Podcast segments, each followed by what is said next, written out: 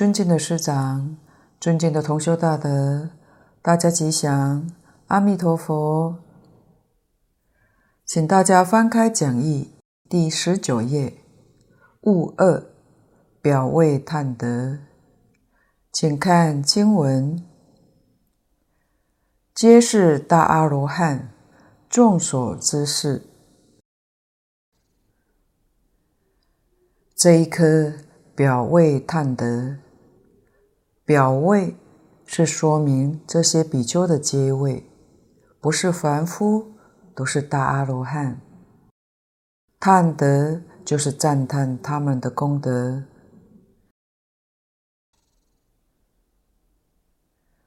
这一句经文说明这些人的实际身份，这正是一佛出世。千佛永代。我们现在连几个人在一起共修六合敬都很难做到，释迦牟尼佛居然有一千二百五十五人可以在一起共住共修六合敬，这样的僧团可以说空前绝后。其实这两句。也让我们知道，他们可不是凡夫。如果是凡夫，恐怕老早就吵翻天了，哪能和合呢？原来他们都是大阿罗汉。这个大阿罗汉是指什么地位呢？是十地菩萨，再往上去就是等觉菩萨了。也就是说，里面身份最低的是法云地菩萨，当然这其中也包括等觉菩萨，还有古佛再来的。现在释迦牟尼佛在这里示现成佛，教化众生，他们来现身当释迦牟尼佛的学生，他们先当外道，然后听到佛陀说法。表现得很佩服，很仰慕，再皈依佛，做佛陀的学生。这些都是唱戏表演给我们看的。其实，在后台都是诸佛大菩萨再来的，不是凡夫。所以这么大的僧团，理事七和合才能够做得那么圆满。这是大阿罗汉的意思。这个大是大乘，小乘阿罗汉是断了见思烦恼的四果罗汉。这里是大乘阿罗汉。阿罗汉的阿，中文翻作无，罗汉翻作学，就是无学。无学那就是毕业了，学完了当然就毕业了。小乘阿罗汉是小乘法学完了。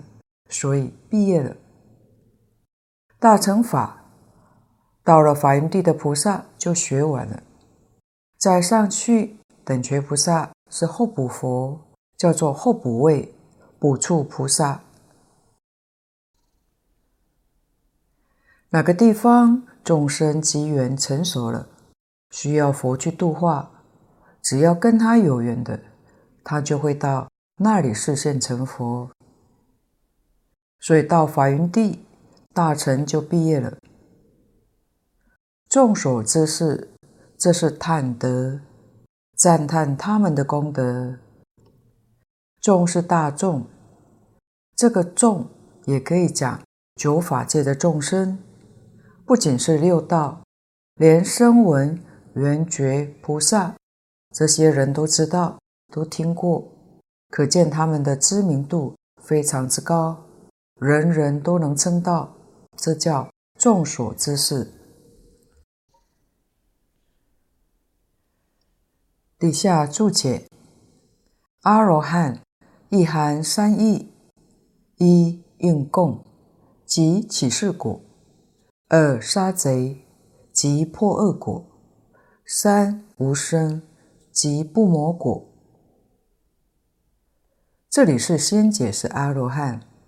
阿罗汉是梵语，也属于含多义，故不翻。也含有三个意思。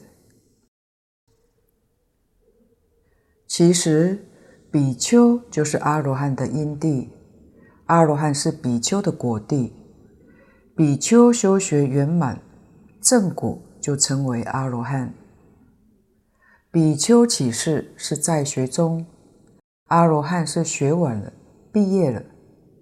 所以第一个意思是应供，供是供养，应是应当接受大众的供养，他应当接受，这就是起士果。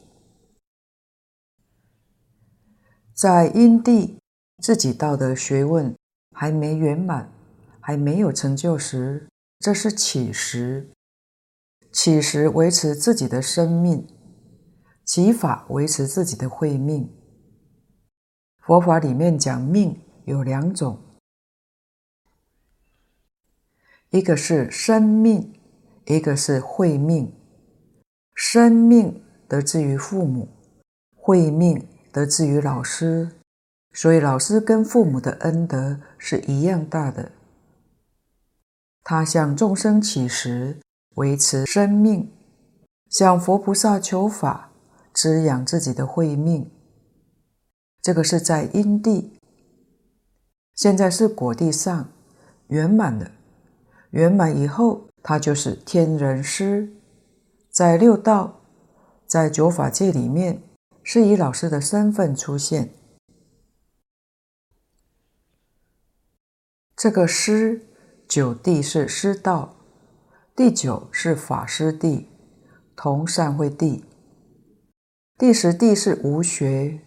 同法云地，因为九地是法师位，由此可知，佛法确实是教育，是教学。自己修成就了，就要教化众生，所以他应当接受大众的供养，他有这个德恨和能力。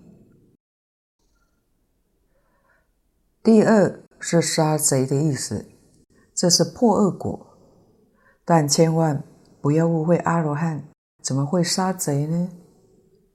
这个贼叫做烦恼贼，就是贪嗔痴慢疑。杀贼就是烦恼断了，把这个贼消灭了，就没有烦恼的意思。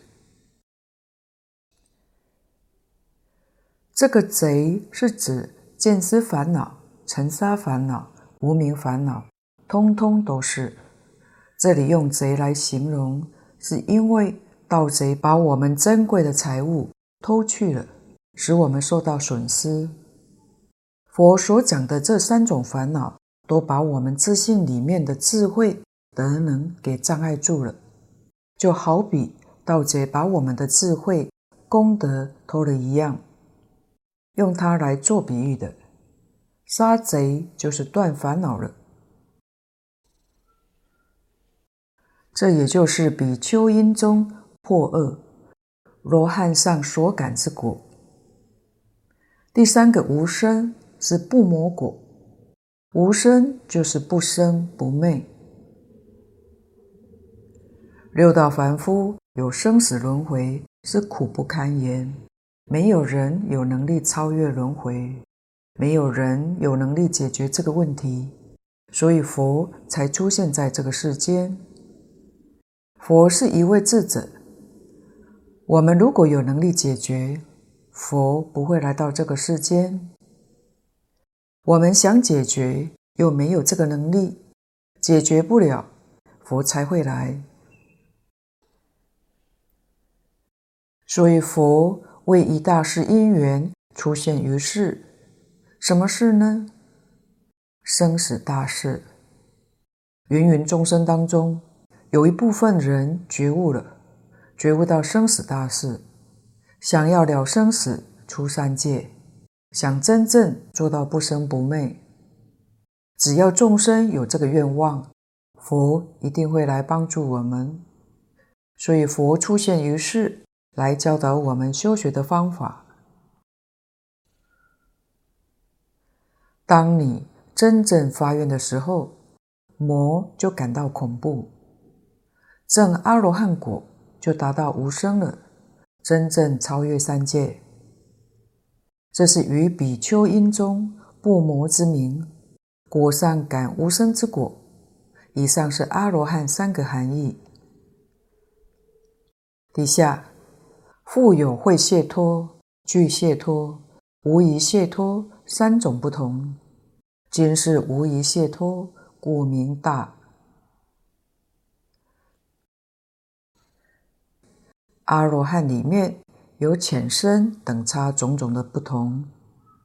佛法里头把它分为三大类。第一种，会解脱罗汉，这个属于小乘。若依天台大师判释教，藏通别圆，这是藏教的阿罗汉。为什么说会解脱呢？修行是依据四念处，四念处是观慧。四念处第一个是观身不净，其次观受是苦，观心无常，观法无我，这就是现在讲的宇宙人生观。佛陀教我们用这四种方法来修正我们错误的观念，所以小乘的修学这四个是非常重要的。大乘法里面也不能离开这个基础，大乘是建立在小乘的基础上。而小乘里头最重要就是四念处。天台大师讲四念处讲得非常详细，他的讲法是藏通别圆四种四念处。由此可知，四念处通大小乘，三十七道品也通大小乘。第二种，具解脱罗汉。这是大乘法里面修禅定的，禅定就是定共戒。人得禅定，三昧现前，定能伏烦恼。我们要知道，定虽然不能断烦恼，但它能伏烦恼，就是烦恼虽没有断，决定不起作用。如果是很深的禅定功夫，那烦恼等于断了。小乘阿罗汉证的是九次地定，定功的程度，它是达到第九段的功夫，这就超越三界了。第八段不能超越三界，所以八定以下，是禅八定叫做世间禅定。第九定超越了，到第十个层次、十一个层次、十二个层次，那就更高了。这是讲法身大事，这是菩萨了。第三种叫无疑解脱罗汉，当然定功、智慧、境界是比前面两种还要高明的。为什么叫无疑呢？这是说智慧现前，在教下讲，这些人是大开圆解，一切疑难的问题都能解答，所以叫做无疑。今世无疑解脱，故名大。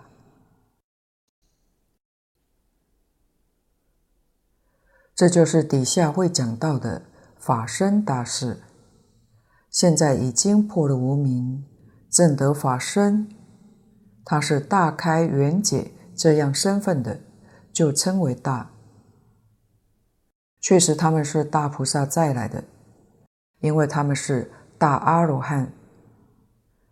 大乘无学就是法云地，那当然无疑，什么问题都能解决，所以是无疑解脱阿罗汉。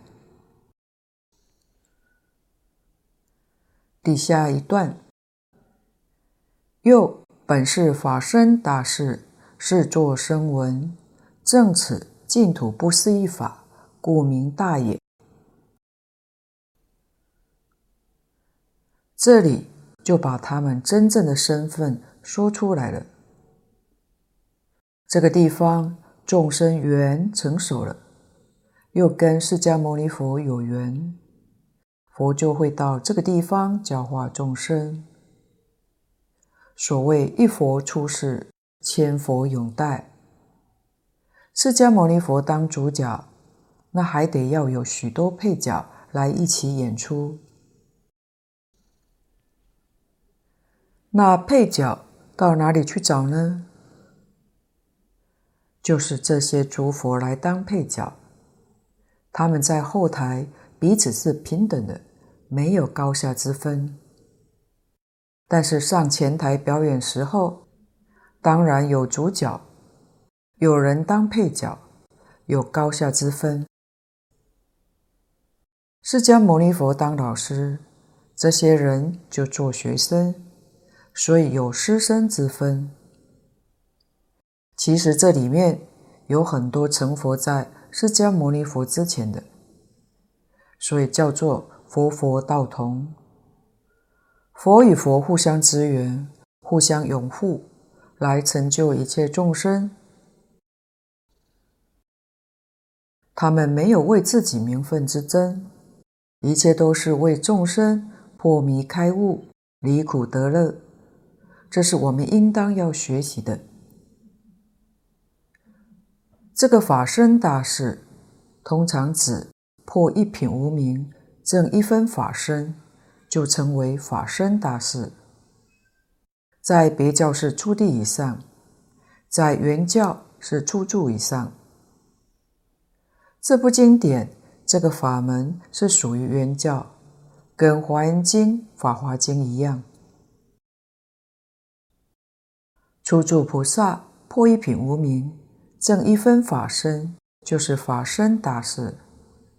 法身大士总共有四十一个阶级，这四十一个阶级都叫法身大士，就是《华严经》上说的四十一位法身大士，也就是十住、十行、十回向、十地，这四十个位次。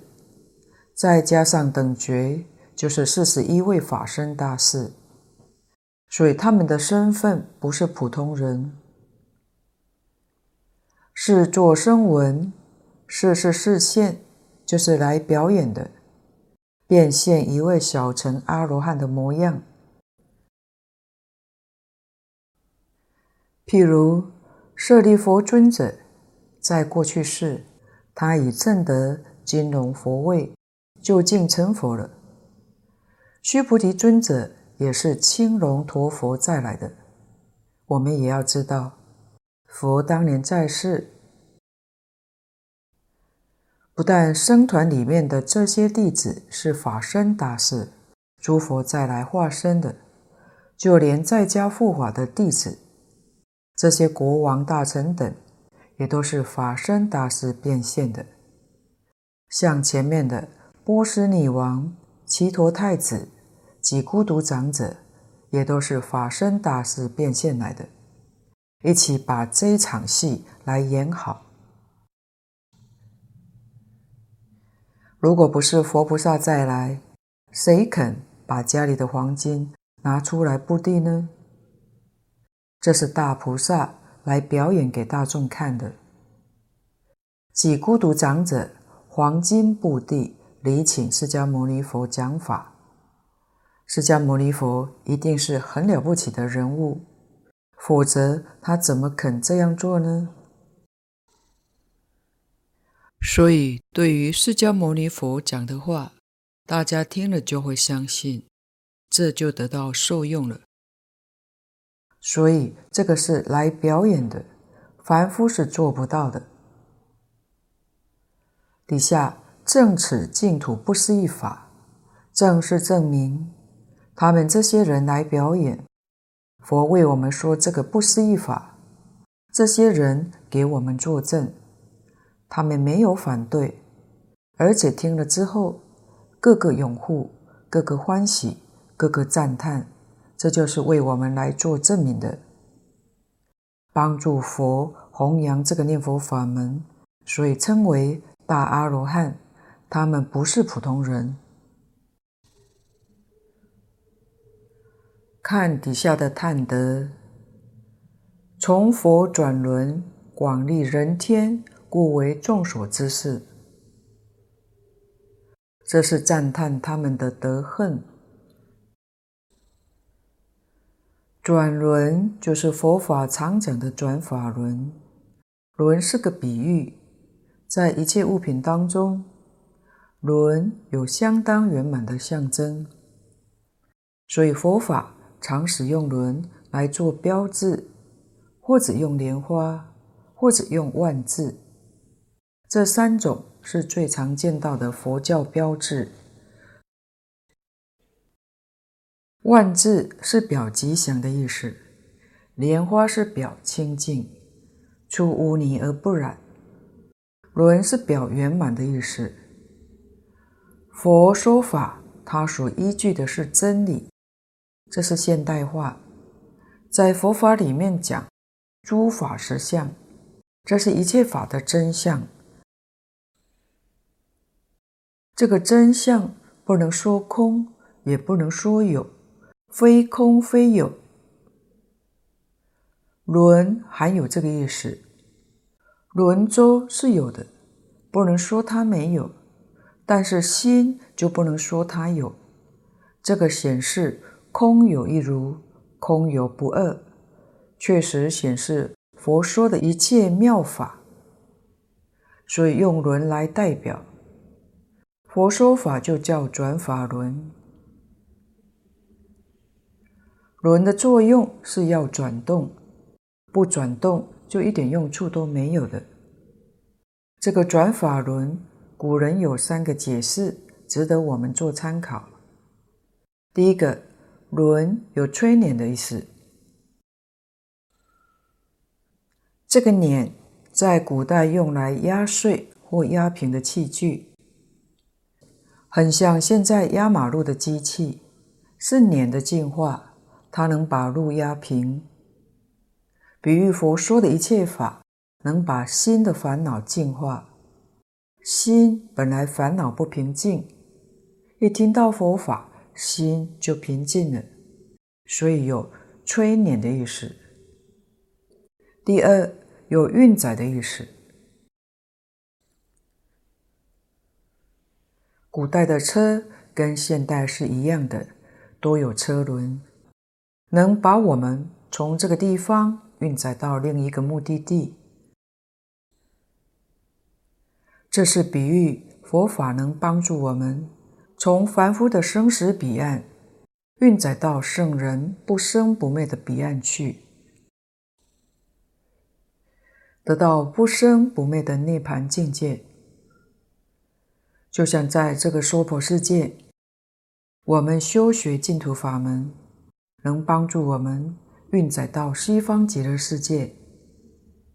第三个有圆满的意思，轮它有心、有住、有圆周，在一切法里面显示相当圆满，代表佛法是在一切法当中最极圆满，所以常用轮来做比喻。所以从佛转轮。就是代佛弘法利生的意思。从体上来说，佛是无所不在；但从相上来说，释迦牟尼佛当年示现，在我们这个世间，在机相上跟一般人没有两样。他也是父母所生，接受很好的教育，最后出家修行正道。然后到各处去教化众生，完全跟一般人是相同的。在机相上，像我们一般人就不能分身，只能在一个地方讲学、教授、传法。但许多地方都需要佛去讲经，怎么办呢？佛底下有许多的大弟子。这些大弟子在德行，现在普遍也念德性，学问上、修养上都有相当的成就，因此可以在一个地区待佛说法立身，就叫从佛转轮，广利人天。广利人天就是普遍广大的利益人间，利益天上。不过，这个广利人天是简略的，实际上。能普利九法界的众生，由佛的教导，皆由这些弟子的普遍推广，利益大众。当然，这些人就被社会大众多认识的、熟知的，叫做众所知事。下面是悟三列上署名，请看经文。长老舍利弗，摩诃目犍连，摩诃迦叶，摩诃迦旃延，摩诃俱絺罗，离婆多，诸利盘陀伽，难陀，阿难陀，罗睺罗，憍梵波提，宾陀罗婆罗多，迦留陀夷，摩诃结宾罗。薄拘罗、阿耨罗陀，如是等诸大弟子，这是列举十六位尊者。后面这个等字，就是等其余，因为常随众有一千二百五十五人，每一位列出来那就太长了，所以仅列出十六位做代表。每部经典的展开，前面都有这样例子，但里面所代表的人物不尽相同，也不是随便写的，是有其意义的。佛有很多的弟子，这些大弟子当中都有标榜特长，只能说是标榜。为什么呢？他们的德能几乎是相同的。譬如舍利弗尊者标榜是智慧第一，目犍连尊者标榜是神通第一。当然，目犍连不可能没有智慧，舍利弗也不可能没有神通。在德能上，他们都是多才多艺，但在这里面，每一位只标榜一项特长。在集结经典的时候，用他们来表法，所以看到经首，就是经文序分所列出的这几位，看他们的特长，我们就能够了解这部经典的性质。就像现代开会一样，在某个地方举行会议，看看出席是哪些人，就大致上。了解他们是在开什么样的会议，比如 G 二十二十国集团是召开领导人高峰会议，以协商对策。这是国际经济合作论坛，在佛经里头就有这个意思，所以里面这些人物也不能含糊笼统看过去的。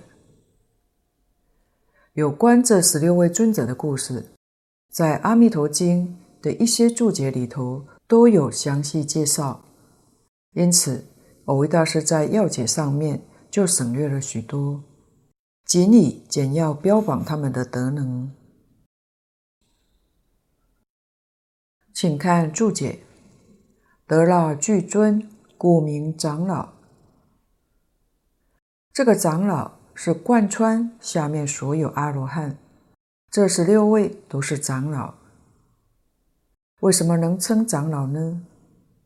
因为得那具尊，不管是内心的功德，不管是戒腊，都特别的尊贵。所以佛经上说到长老，这是非常尊敬的称呼，必须要有真正的德行，有道德，有学问。还得要有些年岁，要具备这些条件，才能称为长老。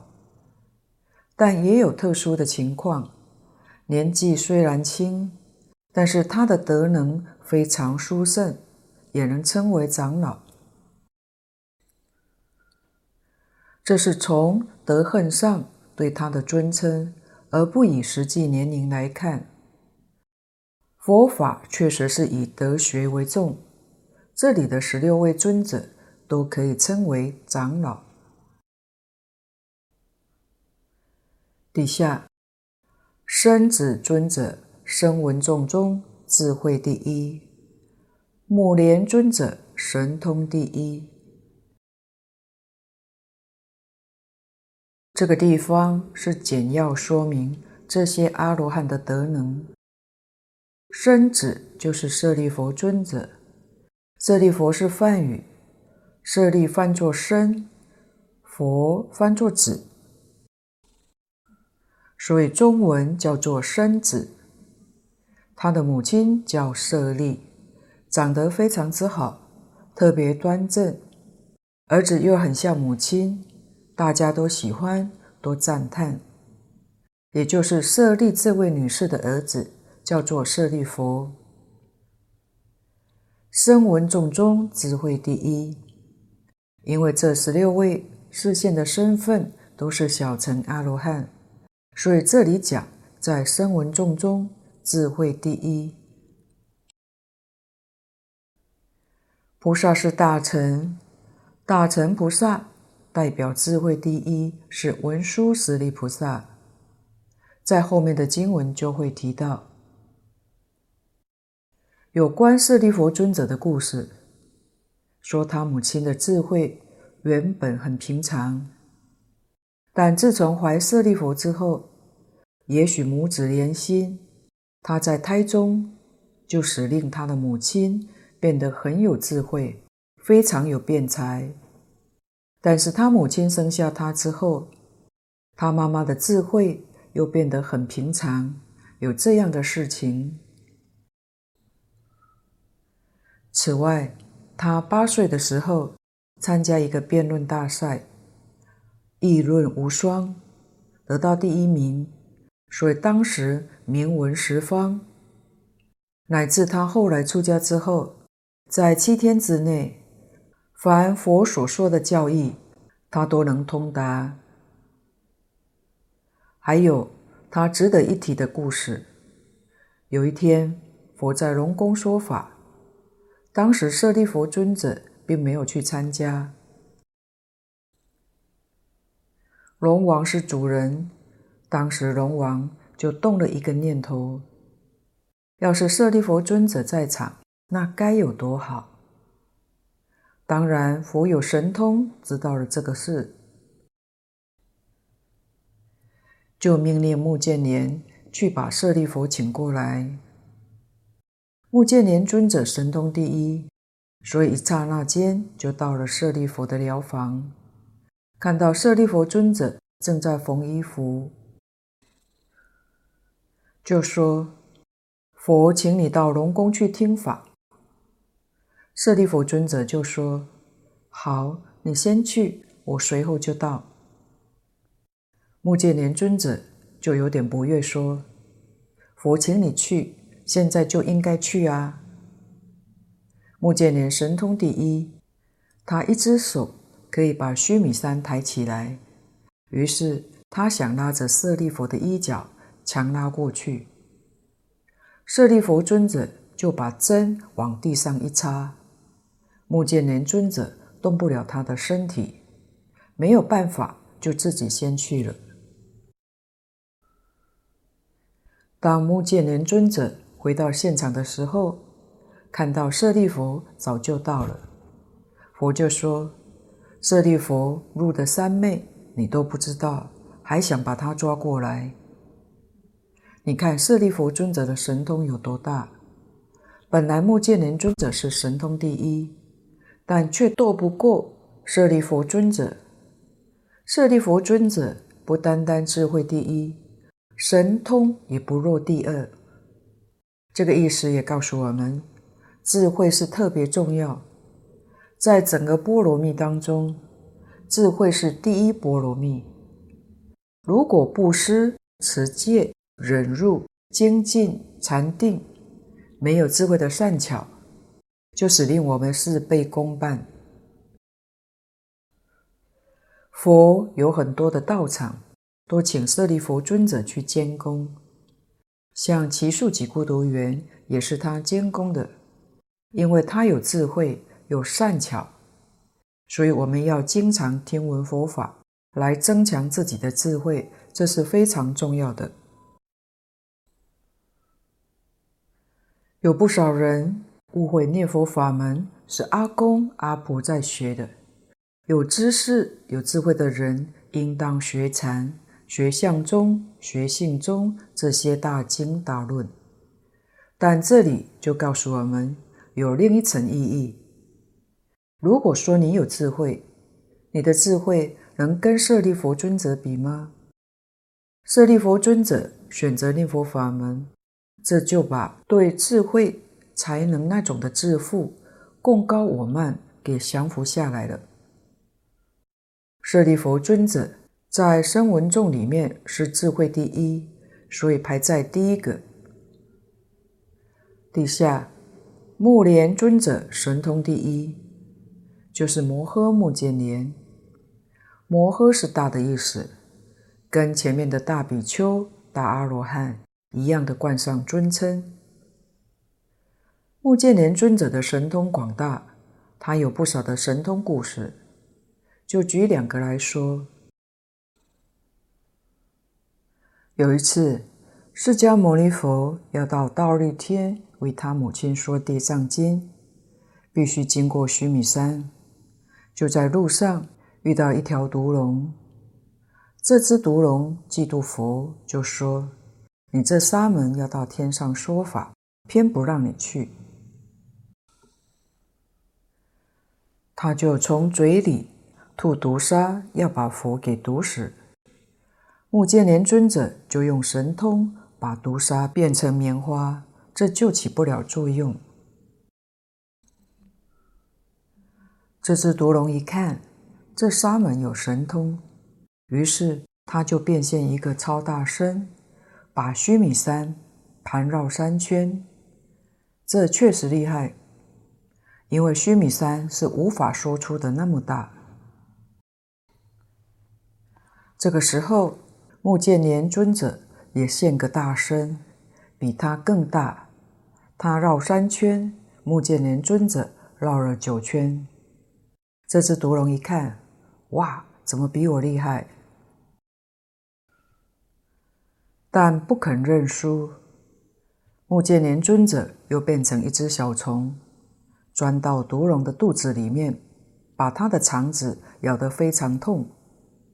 毒龙知道自己没有这么大的神通，于是就皈依佛了。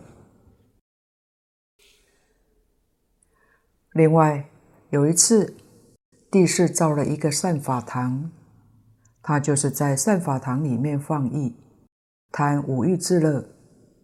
目犍连尊者就现神通，用大火把它给烧掉了。烧掉之后，就跟帝释说法。目犍连尊者说：“你看一看，你盖得那么好，一把火马上就没有了。这个世间一切诸法都是生灭无常的，你这个天生也有五衰相现的时候，为什么你要放逸呢？你也常听佛讲经，为什么不精进呢？”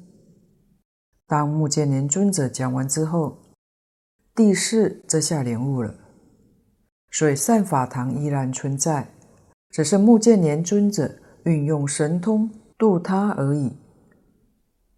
我们要知道，如果佛的弟子有人使用神通，佛是呵斥的；但是目犍连尊者使用神通，他从来不是为自己，不是为了表现，他都是为了护持三宝的缘故。所以，当他使用神通，佛是很少呵斥的。这个神通，如果用现代话来讲，就是接近高科技。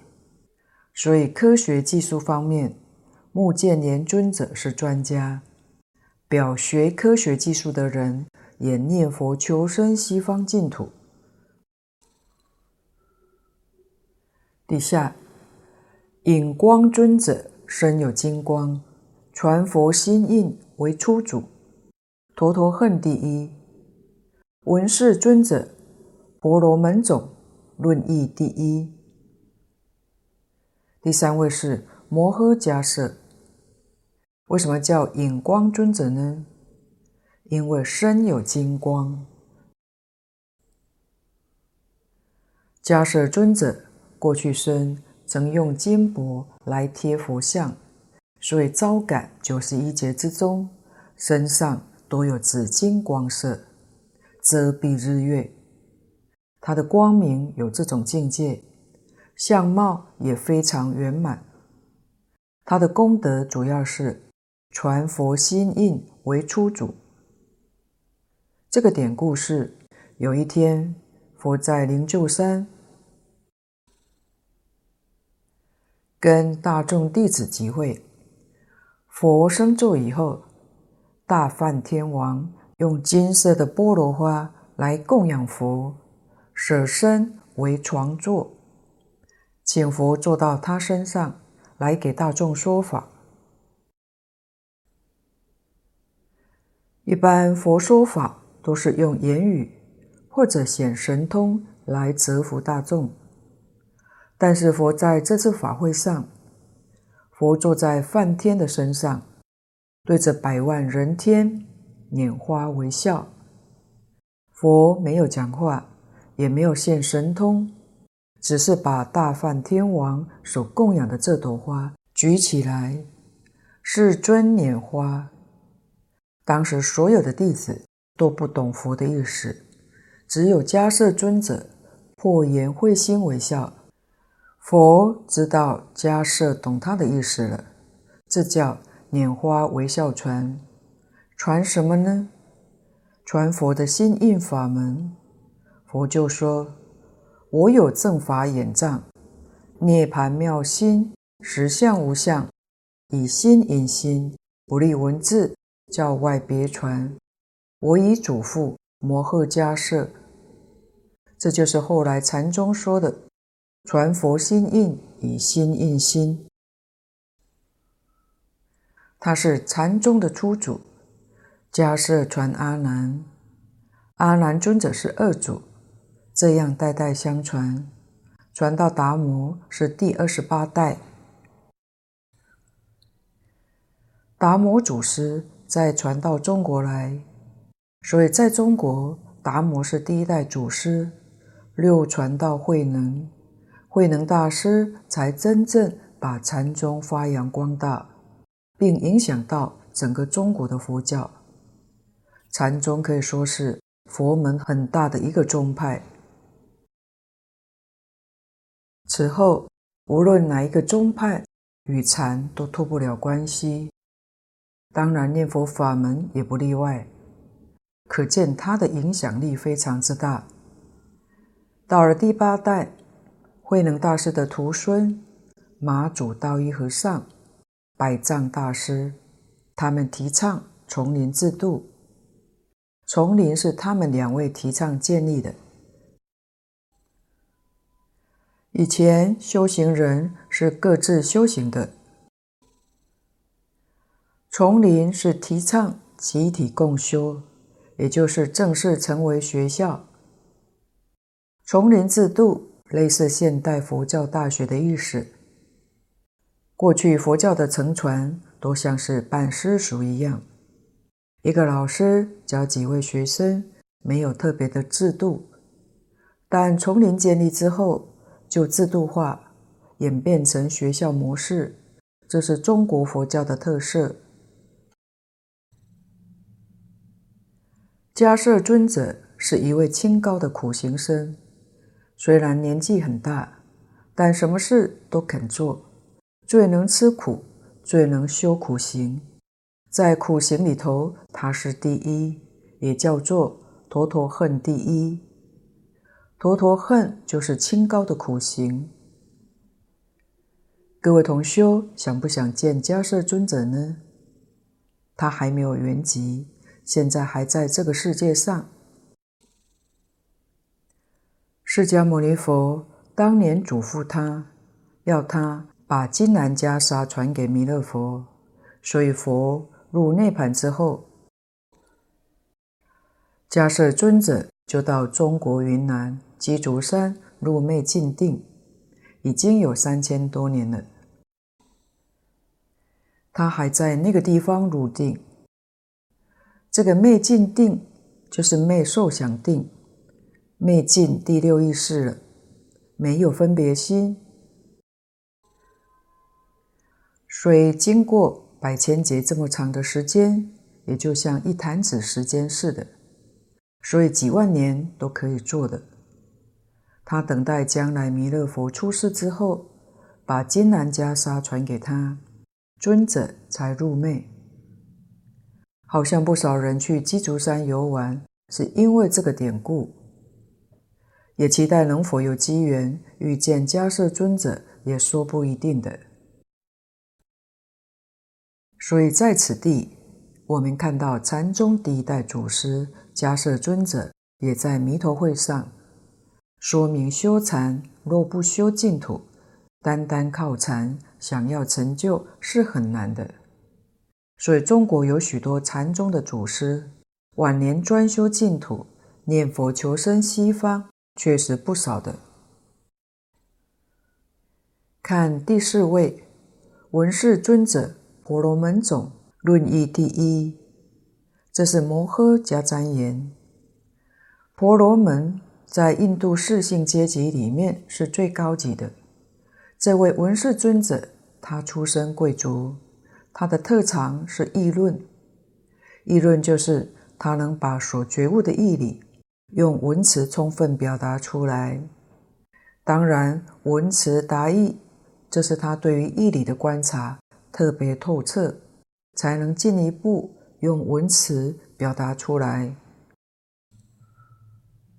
用现代话来讲，他是一位评论家。非常有智慧，也很有辩才。无论你讲什么理由，他就有很多道理能够讲出来。根据《阿含经》上的记载，有一次，有执着断见的外道来问文世尊者说：“我看到人死了以后，也没有看到那个人再回来过，那怎么知道？”他死了以后还受种种的苦呢？人死如灯灭，既然没有来世，哪里还有什么善恶果报呢？尊者就回答说：假如有世间人犯了罪，这个犯罪的人被政府抓了起来，被关在牢狱中，那他想要出来，可以出来吗？这是譬喻。他死了以后不能回来的意思。外道又问：如果他死了以后堕在地狱中回不来，这个说得过去。但是假设他是升到天道，天上很享乐，为什么他不回来告诉我们呢？文世尊者就回答说：天人看到我们这个人间，如同什么呢？就像我们看到粪坑里面的虫一样，这是譬喻，有人从粪坑里头出来了，那你还肯不肯再回去粪坑中呢？也就是说，你从人间升到天上去了，你还会想到人间吗？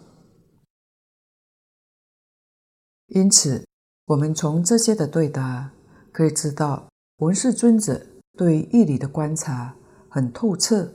文辞的表达也很详细，所以他是论义第一。今天的报告就先到此地，若有不妥地方，恳请诸位大德同修不吝指教。谢谢大家，感恩阿弥陀佛。